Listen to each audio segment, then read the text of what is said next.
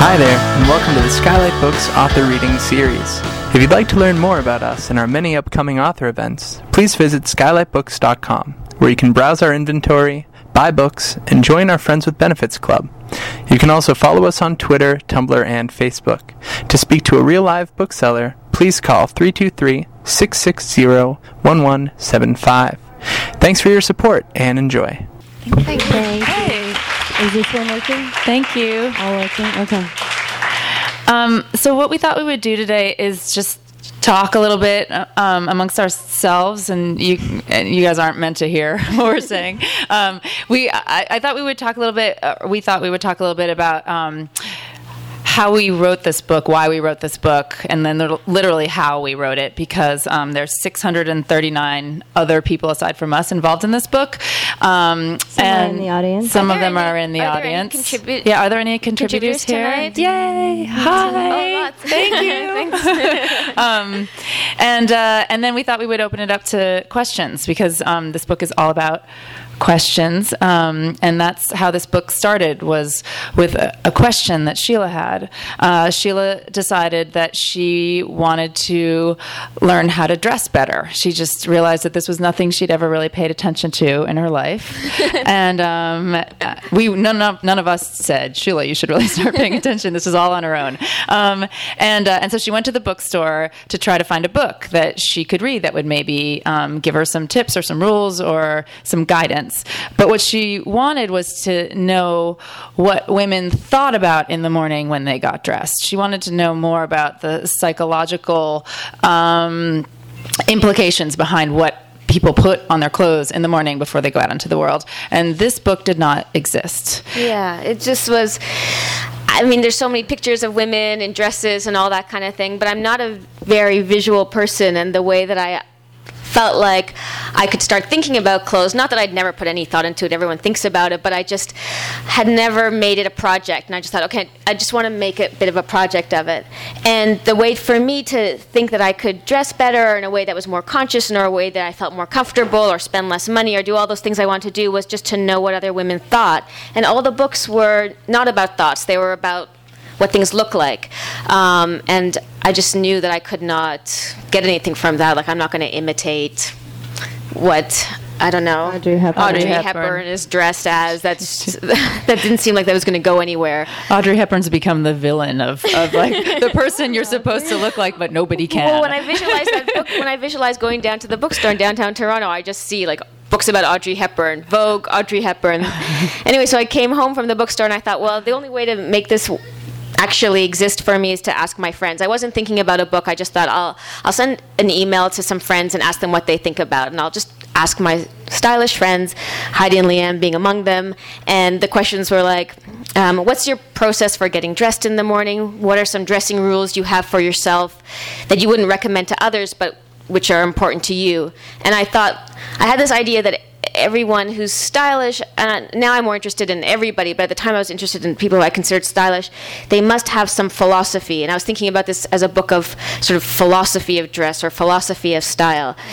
Yeah, that's what it was. That's what the title was for a bit. It was. Yeah, that's right. Yeah, I just remember. The dry, and not exactly. But it did turn out that everyone that I sent the emails to had very strong opinions and very detailed answers to the questions. And Heidi wrote back and said, the experience of filling this out was so interesting for me. I bet the experience of filling out would be interesting for other people too. Yeah, and so we should make a book. Yeah. And you know, just to say, well, we should also talk about, and then very quickly, Leanne. We pulled Leanne in. Yes. This is Leanne. About 2 days after Heidi and I started emailing and said this should be a book, then it was, the next thought was we should have Leanne involved. Absolutely. Leanne had to be involved. Yeah, I had the same reaction to the questions that Heidi had, which was I could spend a month thinking about this stuff, writing it, because it's clarifying. The questions were so different than the questions out there, I think, in style and fashion media, which is more, you know, how to impress people or how to do something or present. And these questions were, you know, why, how come, and it was a huge difference, and just a lot more like therapy, in that you could be completely honest and and artful in your answers and come to some conclusions and clarity yourself. So it was an easy yes. Yeah, and one of the Leanne ended up, well, we all did all the editorial work, but Leanne did something none of us did, which was design the book. And the first thing she said, that's Leanne's daughter, the first thing that she said was, I don't want pictures of women in the book.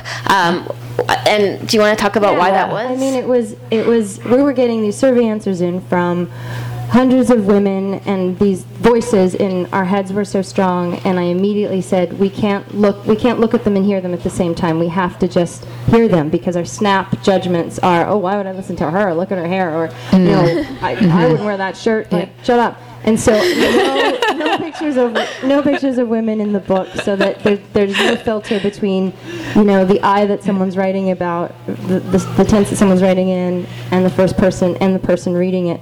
And so that was one very early design decision that we came to. And, you know, I also knew that the design of the book had to, again, allow for women to think and see in their mind's eye these experiences, and so it's a very clean kind of German 2-column design. I think it works. I want it to age well. Yeah, and one of the things that one of the visuals is something called collections, where we solicited from women. Was it 8? You had to have 8 or more of something. Yeah. What do you have? 7 what do you have? 8 or more of? Right. So it's this sort of pattern. It could reflect obsession, or compulsion, or just habit, like a deliberate collection. Yeah, and it was a nice, a nice portrait of a woman, rather than actually sort of showing the person. Yeah, right? So instead of seeing a face, you see a grid of, in my case, I have striped shirts, lots of striped shirts. Or chapsticks. Or, yes. Yeah, or, yeah. Floss sticks. Yeah, floss sticks. Yeah. So clothes is kind of broad in that sense. Yeah. And the way that we got the survey out, there was lots of different ways. Leanne printed up these business cards that said, I like how you're dressed, or I like what you're wearing. We had to play around with it because it sounded sort of creepy at first. It was like, I like. Take it off. I like you. And so we gave out these, and it said, we're making this book, Women in Clothes. If you'd like to fill out a survey, please come to our website. So we had the survey on our website, and we just gave these cards out to hundreds of women. And it kind of worked. Kind of worked. Yeah. I mean, it was I think for us it was sort of an icebreaker, because I tell this story, the first card I gave out, and it was sort of like a big deal. You know, you're like, I'm going to give this woman a card that tells her I like what she's wearing. And it was a soldier. She was in the military, and I saw her in an airport in Charlotte, North Carolina. And she definitely did not take it in the right way, I don't think. But I kept saying, please, will you please fill this out? Because she to me, she was sort of like, she became for, you know, me this kind of muse through the book. She was wearing a uniform. And yet inside of this uniform, she just looked so distinctive. And I just kept staring at her. I was like, how are you doing that? How do you look so distinctive, even though you are wearing the exact same clothes as all of these other people, you know? Like Miranda July's piece in the book kind of resonates with that. She had 6 women all come in, I think it was our favorite outfit, and each woman wore the other woman's favorite outfit. So you have a grid of 36 photographs. And we don't say which woman came in with which outfit. And you can see these expressions on their faces. Mm-hmm. Do they feel comfortable in each other's clothes? How does it look on everybody's bodies? And you don't have the feeling like, that's obviously hers, that's obviously hers. It's kind of amazing. Yeah, and it's this, when you do see the same woman in these other outfits, it erases the judgment that you might have about one of them. So it's this weird like judgment effacer. Yeah, you don't feel like, well, yeah, if you see a person, you feel like, I know you, I know something about you. Yeah. But this, and no words, just that. This quiet little row. You'll see it if you. Yeah, and I mean, I think one of the other great things when I first got these questions, and why I think it seemed like a project that could be bigger than just the people that Sheila sent the survey to originally, was that I had never I had never really thought of myself as being someone like, I have rules for myself. I have a solid style identity. I just thought, oh, you know, I kind of get dressed in the morning. I like things. I don't like things, you know? I mean, I do feel like maybe more than Sheila, I had like paid attention to women, and I had certainly watched them obsessively my entire life, which is something that actually was one of the amazing common themes that came out when we started reading all the surveys, how much women watch other. We have a section that's called Women Looking at Women.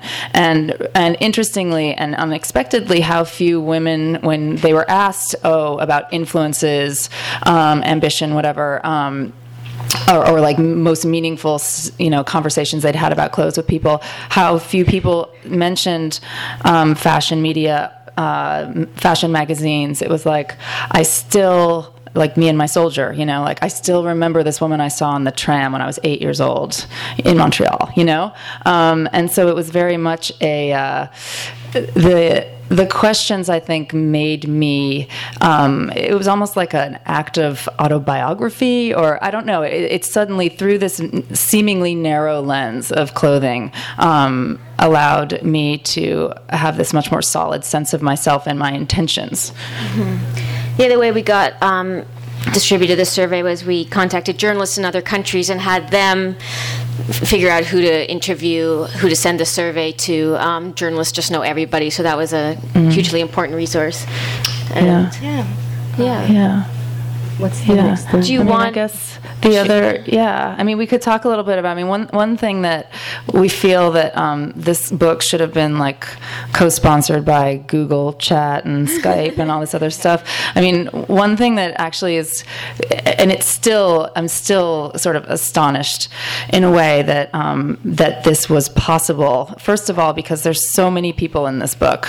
Second of all, because the three of us were in different countries and different time zones for most of the creation and assembling of this book, and so it's this sort of it's like we used all of this new technology to make this very old technology, and yet at the same time, I feel like we really tried to honor the way that we move through space and the way we move through information now. I mean, we spent a lot of time thinking about how to organize this, how to structure this book. Yeah, go ahead, you can. So in some of the final days before the book was due, we all flew up to Toronto, and my mom looked after the baby, and we went to Sheila's apartment and drew an outline of Sheila's body on her wall, and then went through all of the content of the book and just said, is this, this is sort of about this part of the body, hands or breasts or mothers and uterus, and then, knees, if I don't know, jeans, and we really wanted to split up these stories along the symmetry of the body, and have that be beginning, middle, end of the book, and see how it happened. And I don't know if it was a good exercise. I'm not sure how much of it is sort of the first draft, but it's also a book that you can not read in order and really just dip into. In your bathroom, preferably your bathroom. I wanted to see it all wavy marked because of the humidity. We also have the survey on our website, womeninclothes.com, if anybody wants to fill it out. The experience of reading these pieces is really interesting. It's like 639 characters. I mean, we're novelists and fiction writers and illustrators. It's like a book of characters, just sort of down to their essence, revealed through what they're wearing and how they feel about it. But anyways, filling out the survey is really an interesting thing. And if you want, you can fill it out and post it and read the ones that have come out since the book. Yeah. I think in the spirit of that kind of collaboration and question asking. I mean, I love question and answer things, if there are questions. So maybe we'll open it up to some questions and have a little conversation. Someone in Toronto, I think it was a TV host, said that she liked the book, which was great, and then she said, I feel like I'm a composite of all of my friends. And that really struck home because This started as a conversation between friends. It became this conversation between 700 women, and let's do it now. To warm up, I think we'll ask a question of the audience. So, who is wearing something tonight that they spent too much money on? Three people. Yeah. Not bad. You guys are savvy shoppers. Who's wearing something that a friend or family member gave them? Whoa. Wow. You guys are sentimental. Who's wearing something that they wore yesterday? Do you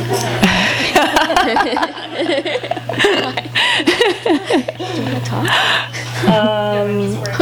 I noticed that. I almost didn't wear the same thing. Who wishes they could go home and change and sort of like just be transported back to this audience in a different outfit? Who has a question for us? Yeah, do you have any questions? Yes. I was wondering, you said you started out sort of thinking, how do you I want to talk to women who have these kind of style philosophies and find out what other people are.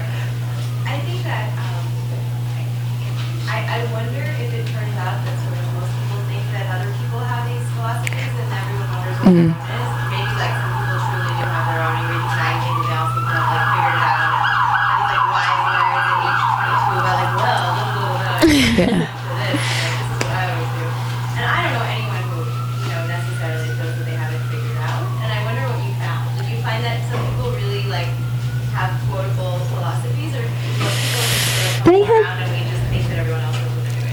Specific ones. I mean, I think we all had also different readings of the book. So one woman said she didn't have it all figured out, but she, knew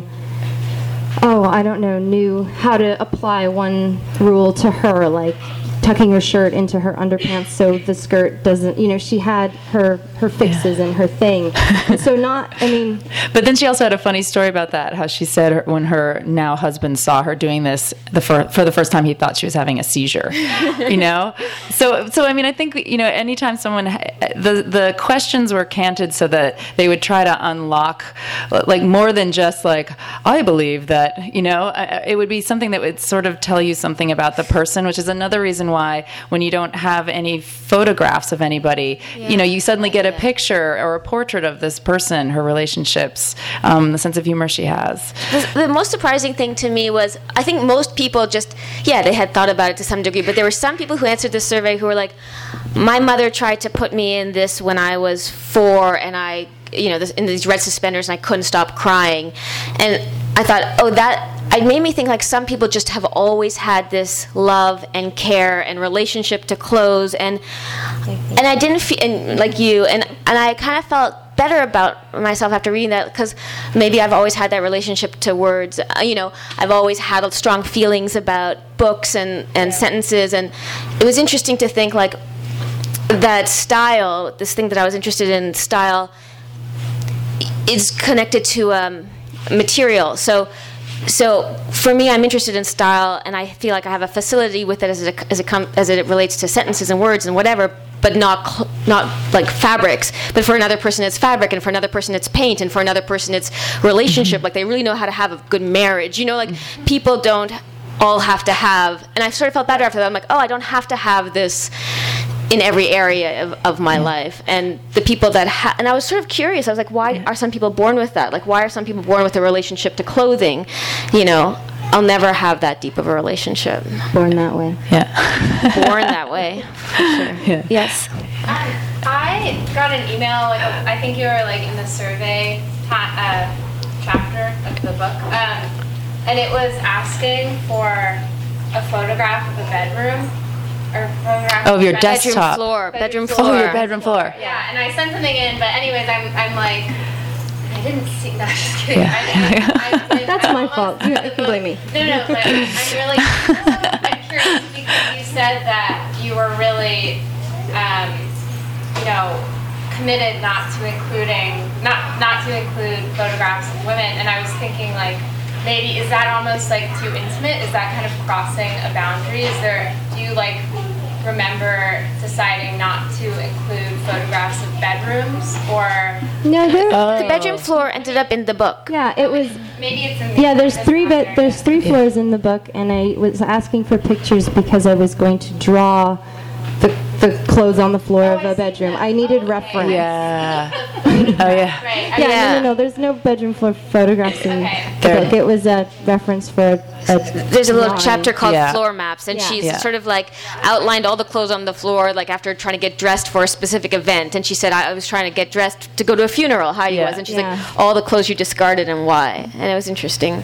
Yeah. Any other questions? To what extent did you find that women were basing a lot of their choices on like what they liked and what they wanted to wear versus how they thought they should be wearing? So like if somebody walks in, I hate this, but so this is what I need to wear to get across what I The question is, how many women did you find wore things because they want to wear it versus felt they had to wear it?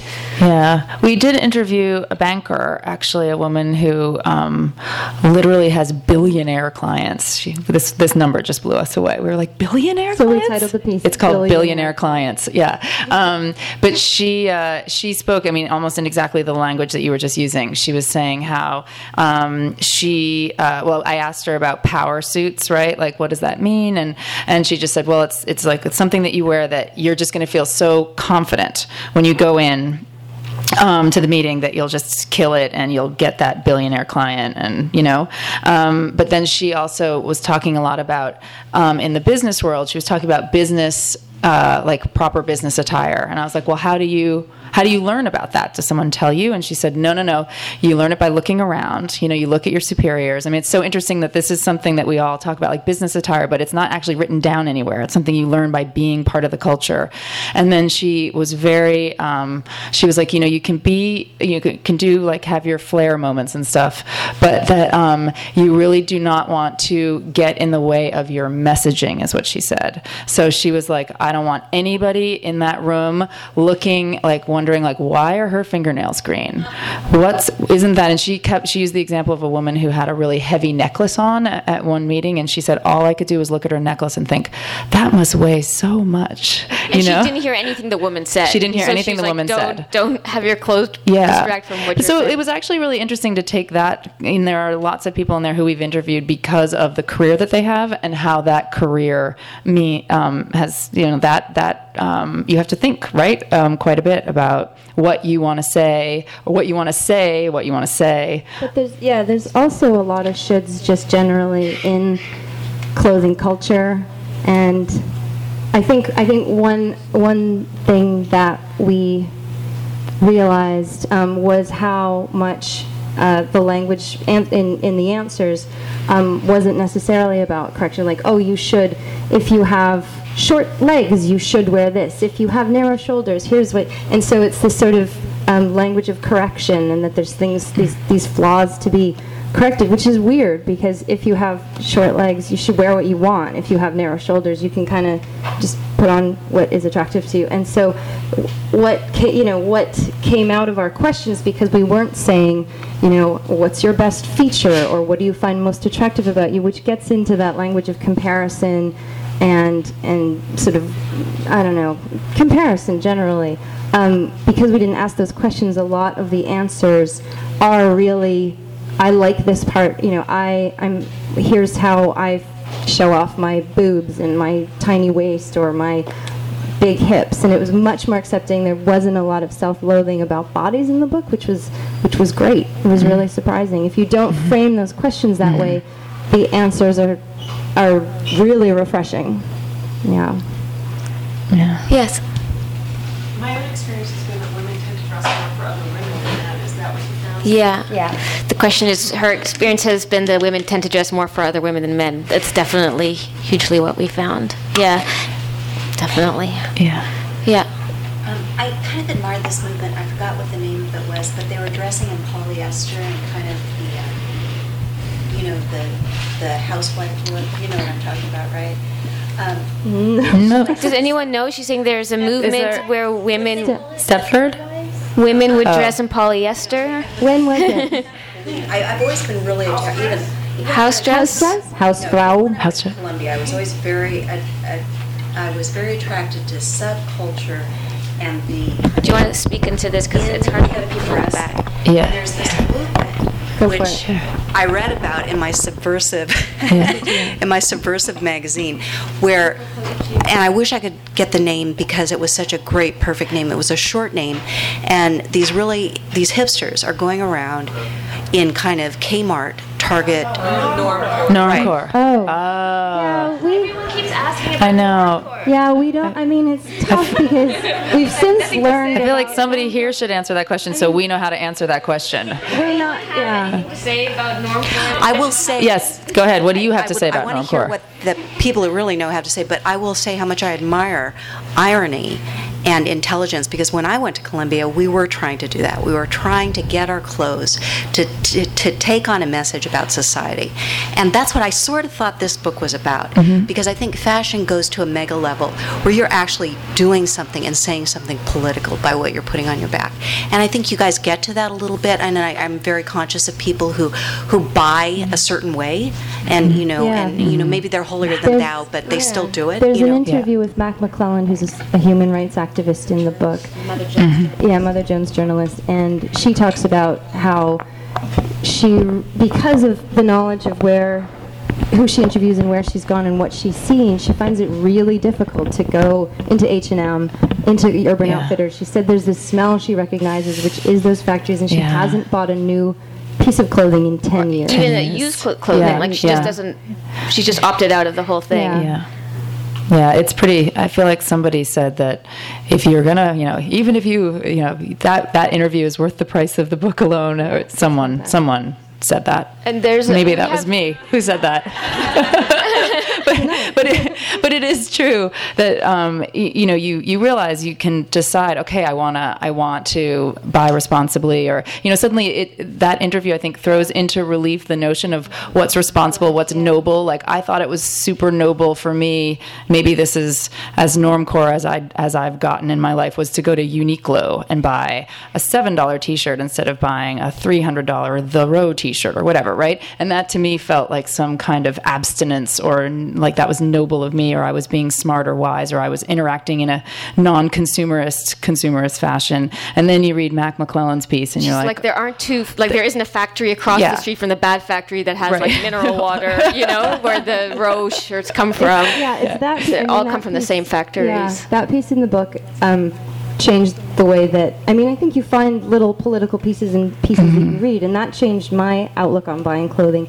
And there's this incredible interview with sweatshop workers, Cambodian sweatshop workers, four of them, and we ask, again, the questions we're asking all of the women, how do you feel about what you have on your back? Not, what are the working conditions? Not political questions, very personal questions, and they are talking about, this bra I'm sewing, I know how well it's made because I made it, but who is the woman who gets to wear this bra? Like, this jealousy. Well, she even admits it's jealousy, and, this shirt I bought because it was thin material. That's the only reason, and it's hot in the factories, and I don't like how thin it is.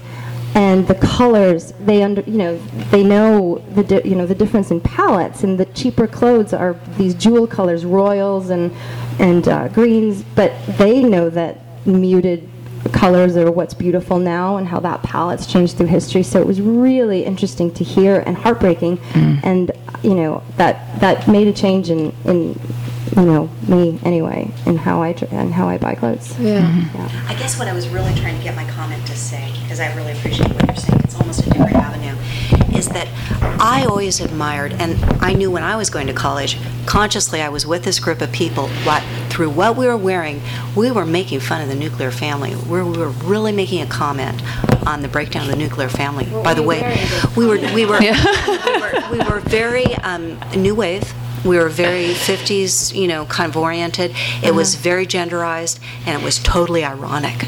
And we were really bright kids marching through the streets of Columbia, going to parties, and we knew full well what we were doing. I think there are a group of smart kids on every college campus. And even high fashion, Kristin Lacroix, for a while, he tried to bring in humor. We're living in a golden age. He tried to bring that in. And I think that there are a brave group of women and young people who are always trying to get to a mega level with fashion and make a comment, a witty, fun comment about this. A really perfect example of that is a woman who was part of the gay activist scene in Sydney, Australia in the late 80s, early 90s, when basically the message over there, the message from the health authorities was, if you're gay, don't have sex. That was like the way to stop the spread of AIDS. And so she and all of her friends started to dress in this extremely hyper-sexualized way and would go out in the street and very outrageous, like car crash victims and everything. And it was, and they actually did change the way that AIDS was talked about and how AIDS prevention was talked about. You know, it's like, no, you can prevent it by using a condom. You know, you don't have to stop having sex altogether. But they completely changed the conversation by what they wore. Yes. I was just wondering how you guys thought about what you're wearing today as far as the other countries. Did you stop and pause and think about it? Well, in the other cities, I think we mostly just wore what we were wearing that day, and I've never felt like less self-conscious about what I wore to an event. It should be the opposite, because but I just felt like, well, the book is sort of saying you can dress. Everyone dresses differently, and everyone has their own way of dressing. So I didn't feel like I was up for judgment in the way that if I was doing a launch for another book, I'd really be like, what am I going to wear to my launch? And I didn't feel that at all. But in this case, we got clothes, amazingly, sent to us by one of our contributors to sort of help us celebrate the LA launch, Rachel Comey. So she sent me this. She sent a box of clothes. So we have to send them back. So we're send them back. As we're wearing them. Yes, like, we keep changing all day long. For the Hollywood. Yeah, this is our Hollywood moment. But it was a very glamorous kind of moment. I know. I won't be drinking red wine tonight. And Leanne's wearing her own. Yeah, I thought the three of us in the donated clothes would be a bit. I just. But she wore it earlier. It up a bit. Yeah. Just wear what I was planning on wearing. But Heidi and I definitely, you can tell it's the same cut. Yeah, but it has been kind of amazing to go. We've had swap meets, and I think there's one going on here. Yeah. We had really big ones in Toronto and Montreal and New York, and I was actually on the way to our Toronto launch. I was just in a really grumpy, bad mood for no real reason, and I hated what I was wearing, and we had to leave the hotel room in a hurry, and I just like hated, unhappy, not happy, and then Leanne's sister-in-law came up, and she was like, "Oh look, I'm gonna give this to the swap," and I was like, "Oh, I want it," and it was a 20-year-old. I have it in my bag if anyone wants to see it. It's a 20-year-old. It's like the crazy torn sweater. But I was walking with Heidi, and she was in a grumpy mood, and as soon as she put it on, like she was like. The sunshine. And she was so happy. It was nice too. It was the oldest piece of clothing my sister-in-law owned, and she thought, okay, this is at the bottom. So this made her very happy. Very happy. So amazing. She put it on now. Cashmere. Maybe we should just take warm gray. One or two more questions. Oh. Hey. How much are you thinking about this as a kind of metaphor, allegory for the relationship of the inside and the outside, and how much are you really just relentlessly coming back to the concrete? I'm curious because I am excited by this, not because I'm that curious about how women think about clothes, but because it seems to me, it's like the most important thing in the world is how what's on the outside that we can see and feel and touch relates to the inside. But I haven't heard that.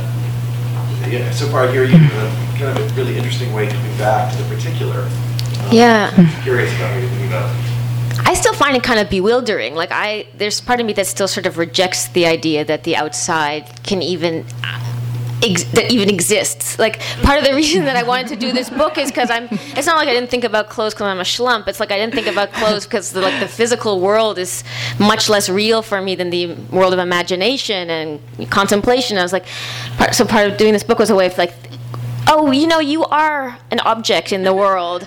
People look at you. I started doing this book in spring. I started thinking about this book in spring 2012 because that's when I was on tour for my last book, How Should a Person Be? And I was like being photographed, and I was in public, and I was like, oh, fuck, like. And so I after finishing this book, I still don't really know like if it matters or not to me because, I do think like. Part of me just completely wants to be like a brain in a vat, you know, and just that is actually my most comfortable sort of vision of my relationship to the world, like it disembodied totally. And I always sort of dress to sort of just say, like, just don't try not to look at me, you know, as much as possible. But I think that says something about your interior. If you're dressing to hide your body, you're saying, like, maybe one of the things you're saying, what I think I'm saying, is like my body's not really that important to me. Like other things are more important. Like faces are important. Like expressions are important. And so, yeah, I think these are portraits of interiors through the lens of something, you know, because it's hard to talk about the soul directly, you know. But this is sort of a way of just saying, well, how does your soul or self or, you know, essence like manifest in something so concrete? Yeah. And what does that say about who you are? I also like to use the metaphor of a language a lot. You mentioned like this communication, and that's how we are in the world, and that's what people read. And like some people are bilingual, some people know 5 languages, some people only know 1. Like it's really this. And then there are dialects, and so it's like, oh, that tweed or that plaid. And so there's a lot of different ways of reading. I mean, that's one metaphor. And I also. Yeah, I think there's... Sorry, go ahead. Go ahead. Totally. I just think, like, when you're talking about lots of languages, something just came into my head, which is, like, before when I did think about dressing, I was just like, I think I just only did speak one language. I'm like, well, I guess I want to be pretty. You know, like, if I tried to dress up, I was like, I guess I'll try to look pretty. And reading this book, I'm like, oh, people have so many different other things they want to look, and that's this fluency with languages. So when somebody looks contemporary, I'm thinking, like, they are tapped into. I don't know how people look contemporary. Yeah. What are they? There's a section in the book too called "Mothers as Others," which kind of obliquely deals with the interior, because we asked women to submit pictures of their mothers before they had children and talk about the woman that they never met, essentially, that they didn't see. And it came around to clothes naturally, but sort of through this little side road. And so the women were talking about this person who they're a part of and yet don't know. And that's an interesting portrait of the women who are speaking too. And so in the language you get this.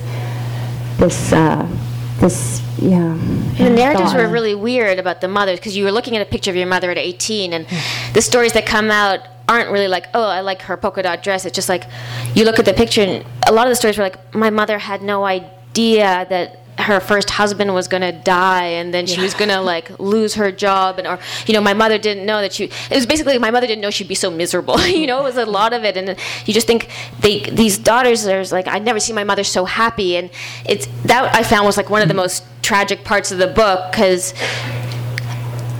that's the picture that, I don't know if it's true, but that's the picture that a lot of the kids had, like, my mother's life got worse from here, and I don't know. That was your read of it. Yeah, I know. That was totally me. Don't you think that was? You think that was just my interpretation? I had a different read. I mean, one other thing to say just about the interiors thing. I mean, I think, and we're speaking about language and fluency in language, and I think all of us feel that we have a certain visual fluency. If you're walking down the street and you see somebody, for example, dressed with, you know, parts of their body showing, right? You sort of have a certain assumption about that person, right? You think that they are that outfit they've chosen is coded to say, like, I'm trying to attract men, or I'm not interested in the female gaze, I'm interested in the male gaze, or I just worked out and I feel really good about myself, whatever. Like, you can get, like, you know, maybe a millimeter beneath the surface in this kind of, like, that's the obvious, like, fluency that we have. And after doing this book, I just feel like someone, like, anyone walks down the street at me and I just think, wow, okay, I got the message, but I understand how much more there is that I am not getting. It's the tip of the iceberg. And so it makes you sort of have this weird, I mean, like, every human is walking toward me almost as, like, this creative story space that you get to kind of fill, you know, like you've been given the outline by this kind of coded outfit that's presented to you. But it becomes a much more exciting, for me, I feel walking down the street is a much more dynamic, curious, and also it's an act of how much I don't know about people. Yeah. Maybe that's a good way to end. Nice. So if you want, I think there's a few swap clothes 2 doors away if you want, or we can just stay here and sign books if you'd like to buy some books. But if you do have swap items, do write like a little story about it and pin it to it. There's some paper and pens there because that's the fun part. And you can fill out the survey on our website. You can read other people's surveys. It's sort of an ongoing organic creature. Thanks for coming. Thank you.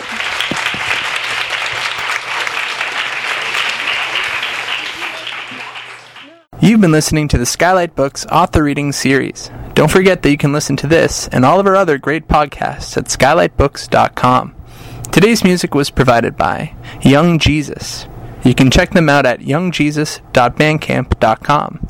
Thanks again for stopping by, and we hope to see you soon.